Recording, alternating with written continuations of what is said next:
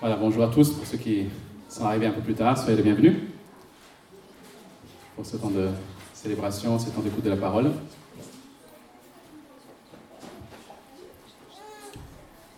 Je vais encore euh, remettre ce temps d'écoute entre les mains de notre Seigneur. Prions ensemble. Notre Dieu, nous avons déjà proclamé ces vérités nous voulons encore nous les rappeler maintenant, nous voulons ta parole. Nous croyons, Seigneur, qu'elle est vivante, qu'elle est agissante, qu'elle euh, elle fait autorité parce qu'elle vient de toi. Elle est bonne pour nous. Nous croyons aussi, Seigneur, que nos cœurs sont souvent durs. Notre intelligence est lente à comprendre. Aussi, Seigneur, nous t'invoquons pour que tu viennes à notre secours, au secours de notre incrédulité, au secours aussi de nos folies souvent, que tu disposes nos cœurs pour que nous puissions comprendre cette parole. Merci pour ton esprit nous a été donné. Et nous te prions pour qu'il remplisse, qu'il nous remplisse ce matin. Au nom de Jésus-Christ. Amen. Voilà, nous poursuivons ce matin notre parcours dans l'évangile de Jean que nous avons laissé il y a exactement quatre semaines. Il y a eu pas mal d'événements. Il y a eu l'ascension. Ensuite, il y a eu euh, un culte que nous avons hein, nous n'avons pas fait ensemble, justement. Ensuite, il y a eu la Pentecôte. Donc, euh, tous ces temps-là nous ont pas permis de continuer le, parcours dans l'évangile de Jean. Mais ce matin, donc, je vous invite à ouvrir à nouveau euh, ce récit de Jean. Et nous en sommes au chapitre 5. Avant de lire ce texte, j'aimerais juste rappeler où est-ce que nous étions la fois d'avant. Nous avons donc euh, assisté à la guérison de l'infirme au bord de la piscine de Bethsaïda. Et à la suite de ce miracle, les chefs religieux n'ont trouvé rien d'autre à dire que de reprocher à Jésus d'avoir accompli ce miracle un jour de sabbat. Et Jésus, en réponse à ces critiques, pour répondre à ces chefs religieux, va affirmer qu'il est l'égal de Dieu, qu'il est de la même nature que Dieu lui-même. Il va faire des déclarations euh, graves, on va dire sérieuses, de sens en tout cas. Et devant ces déclarations, quelqu'un aurait pu dire, écoute Jésus, c'est bien beau ce que tu dis, mais quelles en sont les preuves? Montre-nous, qu'est-ce qui montre que tu es effectivement Dieu et que ce que tu dis est vrai? Comment, pourquoi devrions-nous te croire? Et c'est peut-être en anticipant à ce genre d'objection que Jésus, dans ce chapitre 5, va poursuivre son discours. Et nous allons lire donc les versets 31 à 47, si nous pouvons projeter. Est-ce que quelqu'un, Virginie, est-ce que tu peux lire, s'il te plaît, euh, ce qui est affiché là? Versets 31 à 47. Merci. Si je me rends témoignage à moi-même, mon témoignage n'est pas valable c'est un autre qui témoigne en ma faveur, et je sais que le témoignage qu'il me rend est vrai. Vous avez envoyé une délégation vers Jean, et il a rendu témoignage à la vérité. Pour ma part, ce n'est pas d'un homme que je reçois le témoignage, mais je dis cela afin que vous soyez sauvés. Jean était la lampe qui brûle et qui brille, et vous avez voulu vous réjouir une heure à sa lumière. Pour ma part, j'ai un témoignage plus grand que celui de Jean. Ce sont les œuvres que le Père m'a donné d'accomplir. Ces œuvres mêmes que je fais témoignent à mon sujet que c'est le Père qui m'a envoyé. Et le Père qui m'a envoyé a rendu lui-même témoignage à mon sujet. Vous n'avez jamais entendu sa voix, vous n'avez pas vu son visage, et sa parole n'habite pas en vous, parce que vous ne croyez pas en celui qui l'a envoyé. Vous étudiez les Écritures parce que vous pensez avoir par elles la vie éternelle. Ce sont elles qui rendent témoignage à mon sujet, et vous ne voulez pas venir avec moi pour avoir la vie. Je ne reçois pas ma gloire des hommes, mais je vous connais. Vous n'avez pas l'amour de Dieu en vous.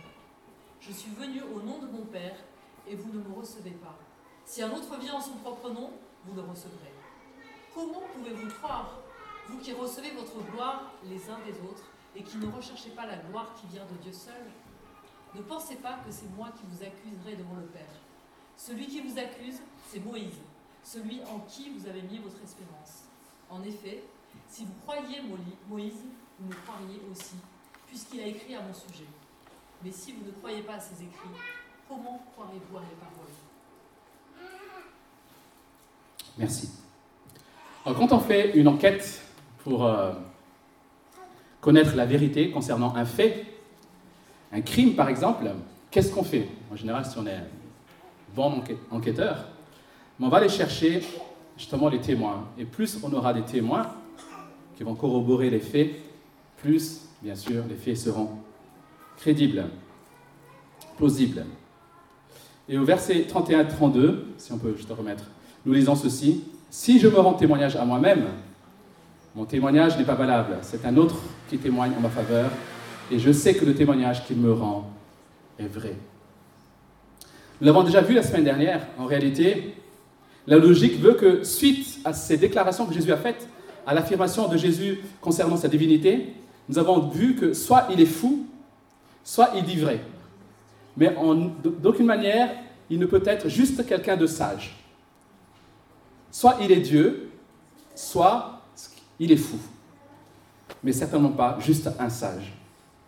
Et j'espère en tout cas que vous, ce matin, vous croyez que ce qu'il dit est vrai. Mais Jésus va tout de même essayer de convaincre ceux peut-être qui le prendraient pour un menteur. Ceux qui le prendraient pour un fou ou un menteur. Et pour cela, il ne va pas présenter un témoin, mais il va appeler à la barre plusieurs témoins. Et ce sont ces témoins que nous allons voir les uns après, après les autres.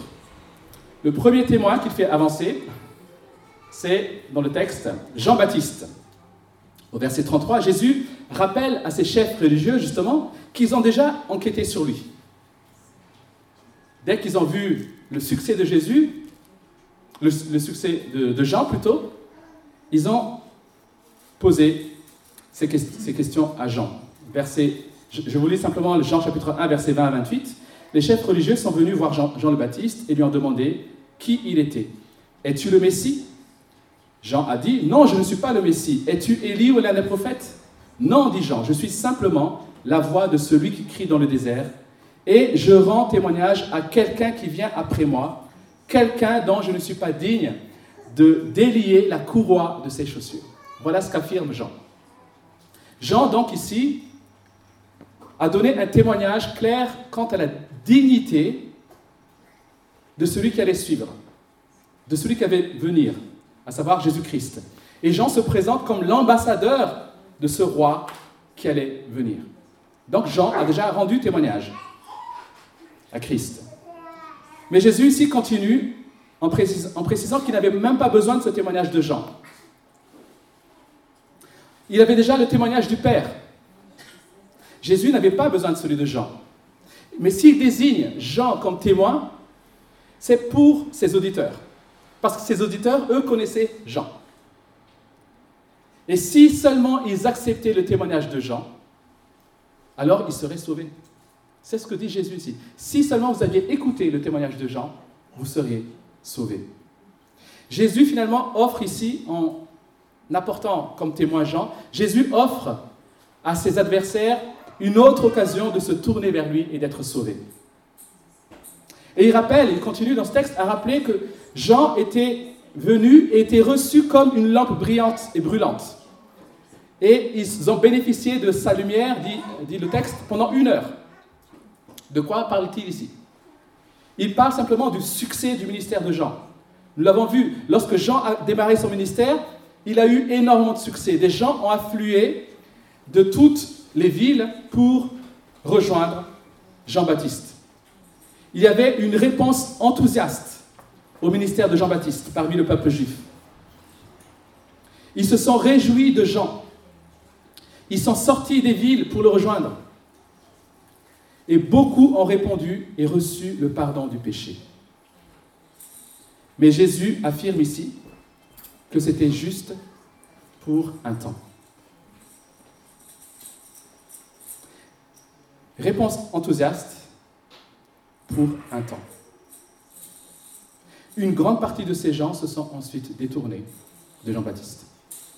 La parole dit, la Bible dit même que Hérode, je ne sais pas si vous connaissez Hérode, le roi Hérode, le roi Hérode a entendu le message et s'était réjoui du message de Jean.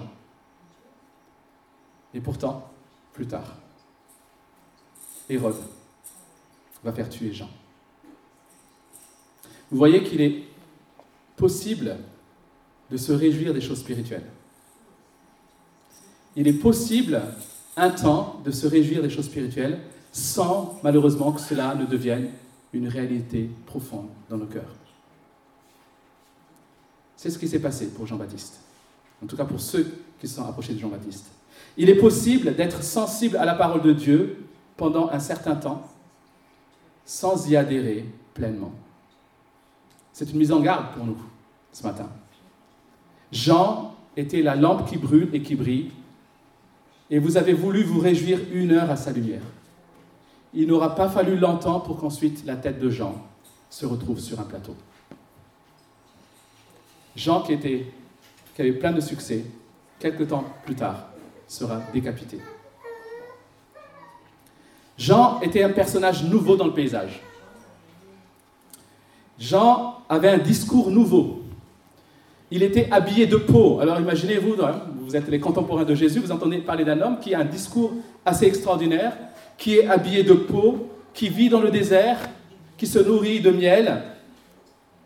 Tout cela, bien sûr, peut susciter de la curiosité et de l'intérêt. Et c'est le cas pour Jean. Malheureusement, par la suite, les gens se sont détournés. Si Jean a fait de grandes choses, Jésus a fait des choses encore plus grandes. Et c'est ce qu'il dit dans la suite. C'est le deuxième témoin. Pour ma part, j'ai un témoignage plus grand que celui de Jean. Ce sont les œuvres que le Père m'a donné d'accomplir. Ces œuvres mêmes que je fais témoignent à mon sujet que c'est le Père qui m'a envoyé. Premier témoin, Jean-Baptiste. Deuxième témoin, les œuvres de Jésus.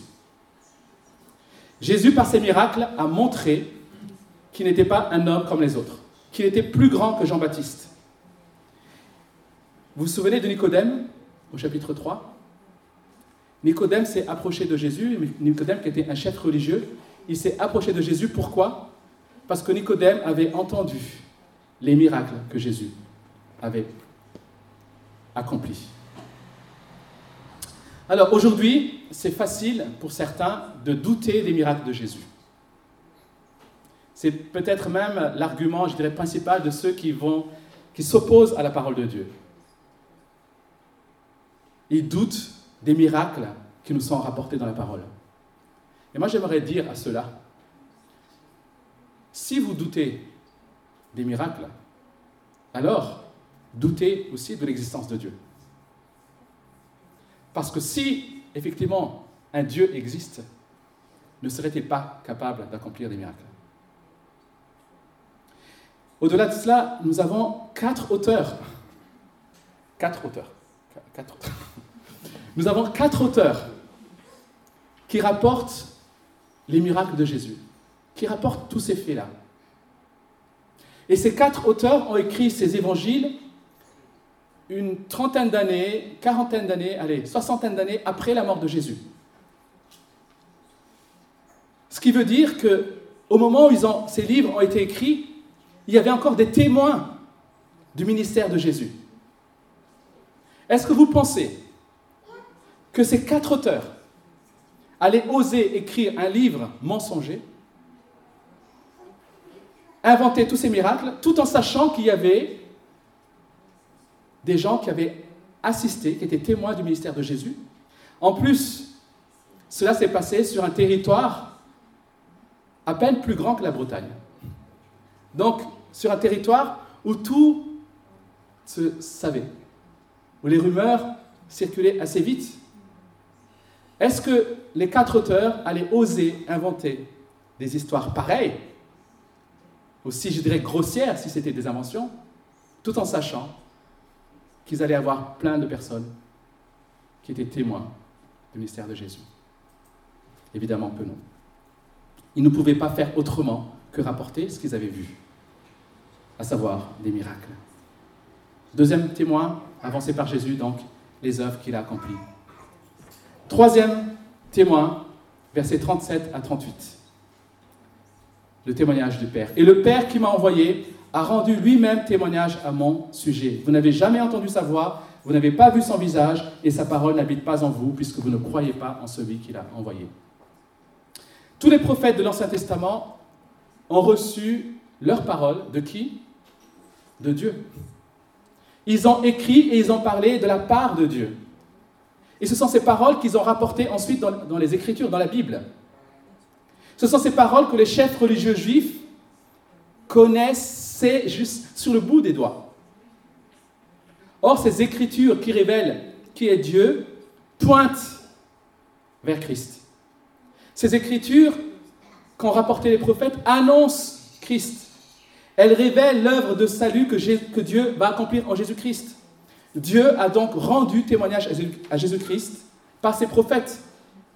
Et Jean a dit que Jésus est la parole de Dieu. Il est la révélation de Dieu par excellence.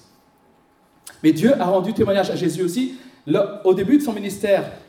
On l'a vu aussi ensemble. Lorsque Jésus est là pour se faire baptiser devant Jean-Baptiste, il y a la voix de Dieu le Père qui dit quoi? Voici mon Fils bien-aimé en qui j'ai mis toute mon affection. Dieu le Père rend témoignage à Jésus-Christ, qu'il est bien le Fils, le Fils bien-aimé en qui il a mis toute son affection. En rejetant Jésus, finalement, ces chefs religieux montrent qu'ils n'avaient pas écouté Dieu. Et c'est ce que Jésus dit ici, sa parole n'habite pas en vous puisque vous ne croyez pas en Dieu, en celui qu'il a envoyé. Premier témoin donc, Jean-Baptiste. Deuxième témoin, les œuvres que Christ a accomplies. Troisième témoin, le Père lui-même. Mais encore une fois, Jésus ne s'arrête pas là. Il avance. Un quatrième témoin. Verset 39-40, il en vient naturellement aux Écritures. Vous étudiez les Écritures parce que vous pensez avoir par elles la vie éternelle. Ce sont elles qui rendent témoignage à mon sujet, et vous ne voulez pas venir à moi pour avoir la vie. Étudiez les Écritures. Vous étudiez les Écritures, dit Jésus à ses chefs religieux. Étudier les Écritures, chers amis, c'est une bonne chose. On est d'accord avec ça. C'est même nécessaire, je dirais. Et pourtant, Jésus dit ici qu'on peut étudier les Écritures sans jamais y trouver Christ. On peut se pencher, on peut étudier la Bible de long en large sans jamais y trouver Christ. Comment cela se fait-il? C'est le cas lorsque l'étude devient une fin en soi. Lorsque l'étude devient un moyen d'accomplissement. Lorsque l'étude devient un moyen uniquement d'acquérir des connaissances pour surpasser tous les autres. Vous savez, ces chefs religieux en face de Jésus, je l'ai dit, ces chefs connaissaient les Écritures mieux que quiconque. Ils connaissaient le nombre de versets de chaque livre. Ils ont analysé les, structures. Ils ont numéroté. Ils ont calculé. Ils ont passé leur vie à étudier les Écritures. Toute leur vie, ils ont étudié les Écritures sans jamais venir à Christ. C'est le cas de Nicodème, encore une fois. Nicodème est venu vers Jésus. Nicodème connaissait les Écritures. Et pourtant, Jésus lui reproche, toi, qui es docteur, toi, toi qui tu ne connais pas ces choses-là. Dans quelle attitude est-ce que nous voulons étudier et lire la Bible? Dans quelle attitude est-ce que tu viens pour étudier la Bible? Si nous l'étudions et si nous la lisons en la soumettant à nos préjugés. Et malheureusement, c'est ce que nous faisons. Nous avons déjà des idées toutes faites, préconçues. Nous avons déjà un cadre que nous nous sommes fixés selon nos raisons, nos raisonnements. Et si nous venons effectivement en soumettant la Bible à nos préjugés, alors elle ne sera pour nous d'aucun secours. Elle servira uniquement à satisfaire notre ego ou à confirmer ce que nous croyons déjà. Et malheureusement, on peut approcher la Bible parfois de cette manière-là. Vous voyez, il est écrit ce que je crois. Je vous avais bien dit. Par contre, quand la Bible vient s'opposer à nos croyances, ben, qu'est-ce que nous faisons? Nous la rejetons. Par contre, si nous nous soumettons à elle, si nous acceptons de la suivre où elle nous conduit, alors les Écritures nous amèneront à Jésus. Parce qu'elles elles ont été écrites pour ça, pour révéler qui est Christ. Les Écritures n'ont pas en elles-mêmes la vie, mais elles conduisent vers celui qui a la vie. Les Écritures, la Bible, pointent vers Jésus-Christ, qui a la vie. Le but de la parole de Dieu est de nous amener à celui dont elle parle. Ces écritures sont la parole inspirée de Dieu pour nous conduire à la personne et à l'œuvre du Christ. Alors, chers amis, quand vous ouvrez votre Bible, peut-être demandez à Dieu simplement de vous donner un cœur disposé, un cœur soumis. Demandez-lui la foi pour croire à ce que vous allez lire. On peut étudier la Bible sans être à l'écoute de la Bible. À l'opposé, on a aussi certaines personnes qui affirment croire en Jésus, qui affirment vouloir suivre Jésus, mais en réalité, ces personnes suivent un Jésus qu'elles se sont fabriquées, un Jésus à leur image, un Jésus à leur convenance. Pourquoi? Parce qu'elles ne se préoccupent pas de chercher le Jésus que la Bible révèle. On a aussi parfois dans nos milieux évangéliques une forme d'anti-intellectualisme. Vous savez, le plus important, c'est ce qu'on ressent. C'est ce que je ressens. C'est ce que je comprends. Et on est paresseux. On n'a pas envie de lire la parole. Voilà les dangers qui nous guettent. De lire la Bible pour soi-même, juste uniquement pour acquérir des, des connaissances, sans chercher à, soumettre, à se soumettre à la parole. D'un autre côté, croire sans chercher à connaître la personne de Jésus-Christ. Se fabriquer un Dieu ou un Jésus à notre image. Dans, le, dans les deux cas que je viens de citer, chers amis, le problème est le même. Le problème, c'est ma place au centre. Le problème, c'est moi. Dans le premier cas, celui qui sent les Écritures pour lui-même, c'est le, le moi qui est au centre. Parce que cette personne cherche à acquérir la connaissance une satisfaction intellectuelle pour dominer sur les autres, pour pouvoir les critiquer ou les juger. Et dans le deuxième cas, celui qui n'étudie pas les, Écritures, cette personne préfère se reposer sur ses ressentis, se fabriquer le Dieu, le Christ qui l'arrange. Le Dieu et le Christ qui vont le servir, en quelque sorte. Une idole, simplement. Et c'est ce que Jésus dénonce ici. Il accuse les chefs religieux d'étudier les Écritures pour obtenir quelque chose, la vie éternelle, mais pas pour rencontrer quelqu'un. C'est intéressant ce que Jésus dit ici. Il dit, vous sondez les Écritures pour avoir la vie éternelle. Et c'est ce que Nicodème est venu faire. Vous vous souvenez? La première question de Nicodème quand il s'est approché de Jésus Que dois-je faire pour avoir la vie éternelle? C'est la préoccupation des chefs religieux. Avoir la vie éternelle. Mais leur, préoccupation, ce n'est pas être dans la présence de Dieu. Leur préoccupation, ce n'est pas connaître Dieu, ce n'est pas connaître Christ. C'est obtenir quelque chose. Malheureusement, dans notre marche chrétienne, nous pouvons aussi courir ce danger. Uniquement de voir Dieu et la foi comme étant un moyen d'obtenir quelque chose et pas d'être en relation avec quelqu'un, à savoir le maître de l'univers. Dieu lui-même. Chers amis, notre texte ce matin nous invite à lire et à méditer, à étudier les Écritures, la Bible, parce qu'elle témoigne de Christ. Alors si vous voulez vraiment connaître Christ, ne soyez pas paresseux, ouvrez la Bible. Et la belle promesse que Dieu nous donne, c'est qu'il est possible de connaître Christ parce que les Écritures témoignent de lui. Et nous pouvons trouver la vie véritable en lui.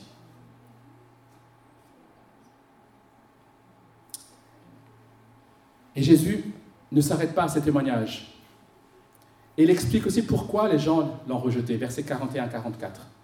Je ne reçois pas ma gloire des hommes, mais je vous connais. Vous n'avez pas l'amour de Dieu en vous. Je suis venu au nom de mon Père et vous ne me recevez pas. Si un autre vient en son propre nom, vous le recevrez. Ce qu'ils cherchent en réalité, ce que cherchent ces chefs religieux, c'est quelqu'un ou quelque chose qui va les élever un peu plus encore ils sondent les Écritures pour s'élever eux-mêmes. Jésus dit ici qu'ils cherchent leur propre gloire. Ils cherchent la louange des hommes.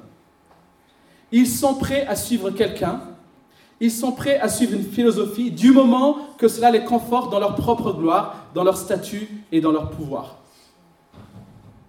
Et à l'inverse, quand quelqu'un menace leur statut et leur pouvoir, alors ils veulent l'éliminer. Et c'était le cas de Jésus. Jésus a menacé, par son ministère et par son œuvre, le pouvoir des chefs religieux.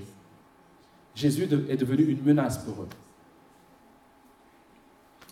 Et Jésus est en train d'affirmer ici qu'il n'y a qu'en lui, finalement, qui a la vie.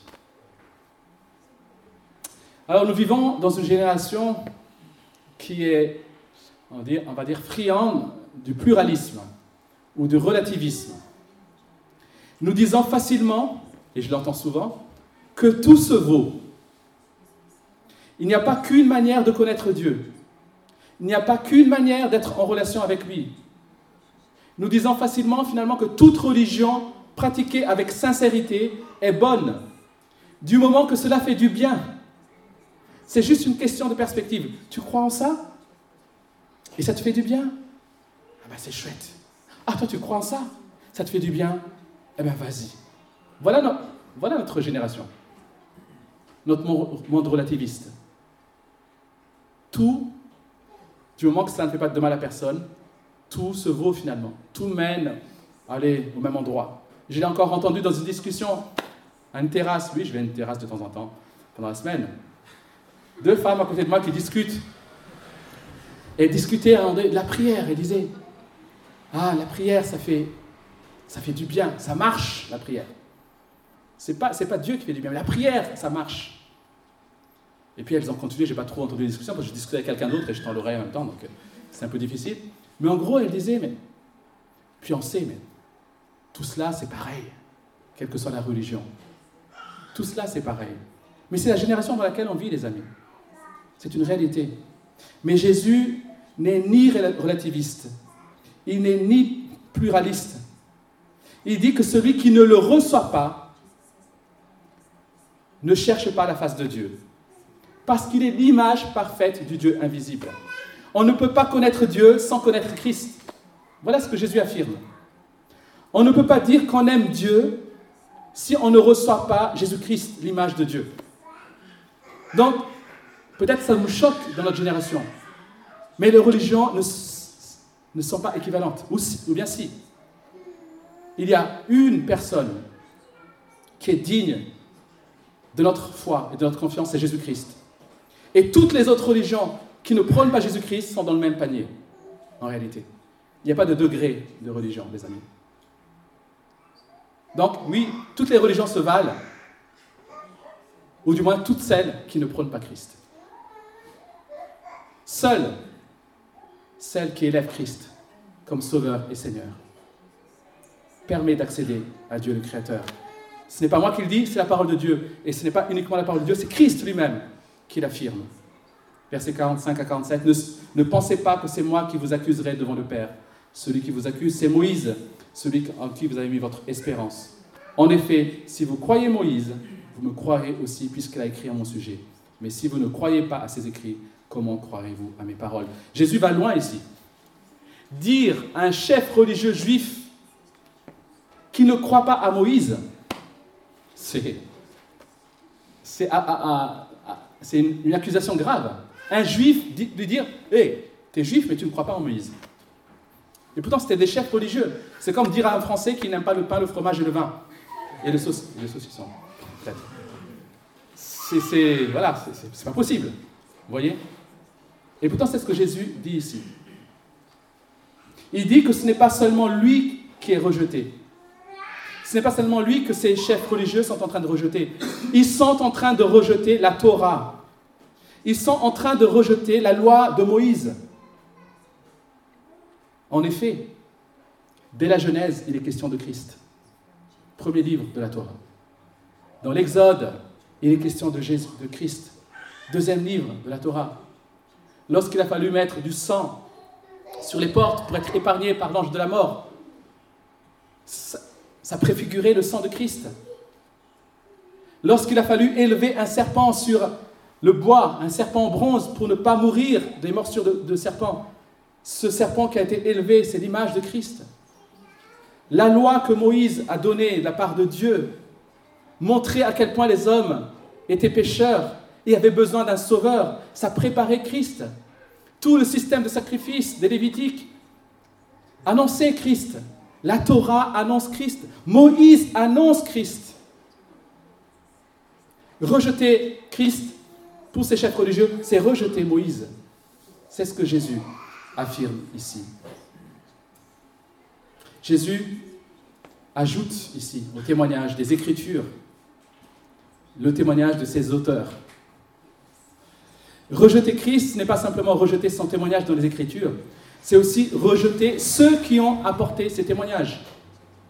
Rejeter Christ, c'est rejeter Moïse. Rejeter Christ, c'est rejeter David. Vous imaginez, pour, pour ces Juifs, Moïse, le grand prophète, David, le grand roi. Rejeter Christ, c'est rejeter Moïse, c'est rejeter David, c'est rejeter les prophètes. Tous les grands hommes que ces Juifs admiraient. Pour conclure, nous avons vu tous ces témoins qui se sont avancés à la barre. Jésus lui-même, bien sûr.